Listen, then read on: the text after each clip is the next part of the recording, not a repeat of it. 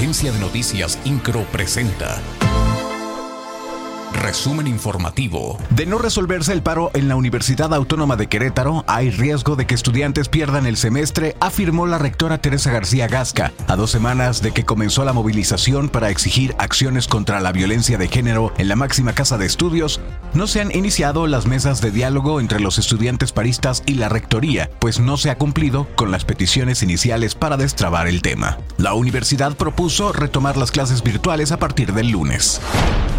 La nueva reglamentación aprobada por el Cabildo del municipio de Querétaro para regular a los ballet parking genera confianza en la población y podría incrementar las ventas en zonas comerciales. Esto porque se genera certeza sobre los bienes de los consumidores y se podrán evitar delitos. Así lo afirmó el presidente de la Cámara Nacional de Comercio Canaco en Querétaro, Fabián Camacho derivado de una firma de convenio de colaboración entre la Secretaría Particular, área encargada de atención ciudadana, el Instituto Queretano del Transporte y la Secretaría de Finanzas, la ciudadanía podrá acceder a la información relacionada con el servicio Crobús como la renovación de la tarjeta preferente con prepago, datos sobre la tarifa Unidos, informes sobre rutas, permisos de concesión, trámites de vehículos para transporte público, quejas y evaluaciones.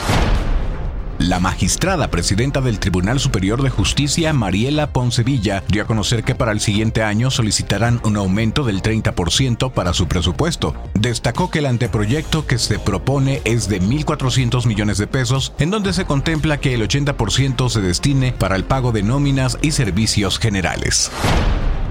El presidente municipal de Querétaro, Luis Nava, acompañó a su esposa y presidenta del patronato Sistema Municipal DIF Araí Domínguez en el arranque de la colecta de cobijas Tecro Cálido 2022, con la que se llama a las y los ciudadanos a sumarse a esta causa que busca proteger a las familias que más lo necesitan en la próxima temporada invernal. INCRO, Agencia de Noticias.